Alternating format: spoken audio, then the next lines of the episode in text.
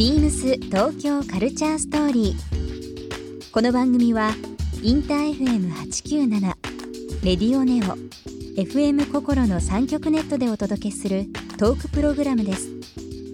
案内役はビームスコミュニケーションディレクターの土井博志。今週のゲストは南谷マリンです。七大陸最高峰登頂と北極点南極点を達成する探検家グランドスラムを2017年に成し遂げた南谷マリンさん。山への挑戦についてはもちろん現在の大学生としての生活やこれからの夢などさまざまなお話を伺います。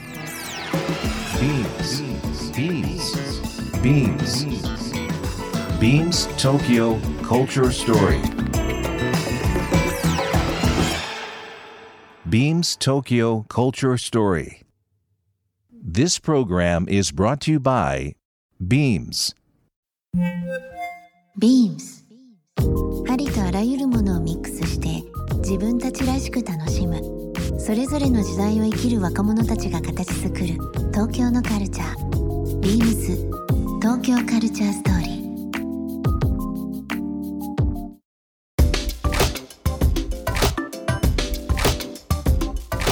さてあの最近面白い、えー、こと気になることっていう部分でちょっとアンケートをね取らせていただいている中で南谷マリンさんにちょっと答えていただいてるんですけどもテクノロジーとイノベーション、うん、これがやっぱり興味あるという部分になりますけど、まあ、今のアナログの話と同時に、はい、まあテクノロジーイノベーションっていうのは僕らの生活私たちの生活を豊かにしてくれてると思いますけど、うん、具体的に面白いテクノロジーちょっと興味あるものってありますか？はい、えー、大学を、ま、卒業したらあのフィンテックを、はい、もう少しあのフィンテックの世界に入っていきたいなと思って、うん。うん、でフィンテック financial technology、うん、今ではもう投資も全てロボットが、あの行うような時代が訪れそうになってはいて。でこのロボット投資もパターン化されて作られたシステム、でこのパターンが何に元に作られているのかというと金融の世界も、えー、まだできてそんなにあの昔からあるものではない、えー、あの50年ぐらいの金融のこの歴史、うん、ずっとリードしてきたのがあの、まあ、主に、えー、にあの西洋のエリート大学を卒業した、うんうんうん、それこそアルファ男性って言われる人たちが、投資のパターンを作ってきた。でそのパターンに基づいて今のロボット投資もあるっていうことにちょっと疑問も持っていて、うん、でそういったシステムを feminize できないのかなとか、うん、そういったテクノロジーとイノベーションに興味を持っております。あとアグリテックにとても興味を持っていてあフィンテックの世界を少し冒険したらアグリテック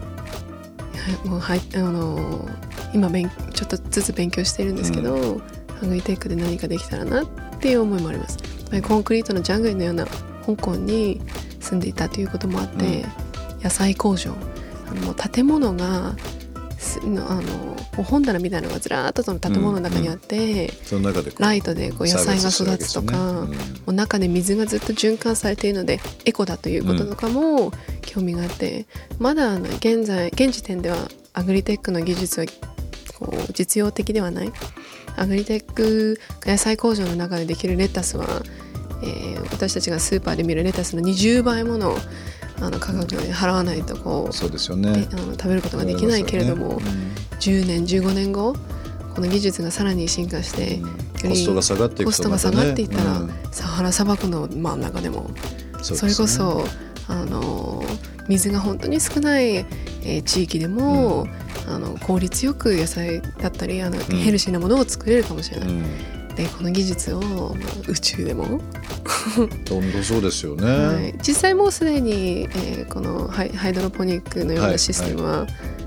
はい、できてるとはね、いろんな報道出てますけどね、はい、東京でもね最近あの思うんですけど高架下とか、えー、と電鉄小田急とか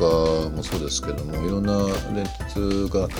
高架下の有効スペースということでそのアグリテックみたいなのがやっぱり多く使われてますね、はい、特にその地下鉄でこう地上に上がってスペースが高架下ですね、うんうんまあ、今まで、まあ、商業施設できたりだとか自転車置き場になったりとか有効スペース考えられてましたけど最近はそういったものが非常に今増えてますね都内もね。そうですね、うん、なんでこれからどのように進化していくのかそうですね。ワクワクします。やっぱり最近のこのなんかこう技術の進歩とかいろんな部分っていうのはもう本当に人類の歴史の中でも産業革命以来の大きい大きい、変革期というふうには言われてておそらく今年2020がそ,、ね、そのスタートでしょうというのがもうメディアもまあいろんなところでも出てますけど、はい、昔はね7億人しかいなかったらしいですからね、うん、産業革命があった時にはもうもう70億人ですからね。限られたスペースに。なんでいろんなアイデアをみんなで出し合ったりだとか、はい、あとはやっぱり強調していくという協調性、うん、多動性協調性っていうのはおそらく今の話を踏まえてですけども学ぶべきかなというですよね。はい。ね、うん。そうですね。まあ山に始まり、まあ今トライされてる海もそうですけども、まあ経済、まあ農業いろんな部分で常にこうチャレンジという言葉が当てはまるなというふうに話を伺いながら思ってる南山マリンさんですけども。ビームス東京カルチャーストーリーここで1曲。今日はゲストの南山凛さんに曲を選んできていただいております。曲のご紹介の方お願いします。はい。Never Enough 映画 The Greatest Showman のサンドトラックより、えー、この曲を選んだ理由は去年の12月にブルガリのアウローラ賞というものを受賞させていただいたのですが、その際の、えー、セレモニーで平原綾香さんがこの曲を歌われていたんですもうそのもうパワフルでなんて素敵な曲なんだろうと思いあの私もこの曲をきその時聴いたのが初めてだったのですが早速、え、紹介させていただきました。えーまあ、これからの夢とか希望だとか展望っていうのは、まあ、伺ってはいますがなんかねなんかこうワクワクしますねお話伺ってて。あのー理想とか夢みたいな語るのって僕昔から好きなんですけど、ああやったらいいねこうした方がいいねとか将来こうなりたいねっていうのおそらく幼い時から言ってましたけど実際それをななされてる人でかつ若くてこれからっていう人って本当にエネルギーを感じますね。なんかパワーをいただきますね。本当に。実際何かこうやってるっていう結果っていうのはやっぱ素晴らしいですよね。土井地さんの夢が気になります。僕の夢ですか。そして今な何にハマっているのか。そうですね。最近は何でしょうかね。僕でもなんかこうまあ例えばこうラジオでお話しさせていただいたりだとか、まあ、インスタグラムフェイスブックもそうですけど、まあ、圧倒的に人と人がつながったりだとか情報発信っていうのがまあ仮に5年前10年前よりは速度も内容も、うん、まあ電波の仕方が違うと思うんですよ。情報革命、ね、えー、いつもちょっと言うんですけど、はい、99%人と人を近づける、えー、きっかけはこの SNS が、うんうん、あの教えてくれたりだとか、うん。うん、まあ、自分で知らせたりっていうのを仕組みをね、はい、あると思うんですけど残りのやっぱり1%とか数パーセントはやっぱりこう実際会って話とか、はい目を見てとか声聞いてっていうなんかこうすごく基本ですけど、はい、今やっぱり人と会って話すっていうのが今一番興味ありますかね。うん、うん、遠く離れた人にもやっぱり時間とか、えー、もうかけながら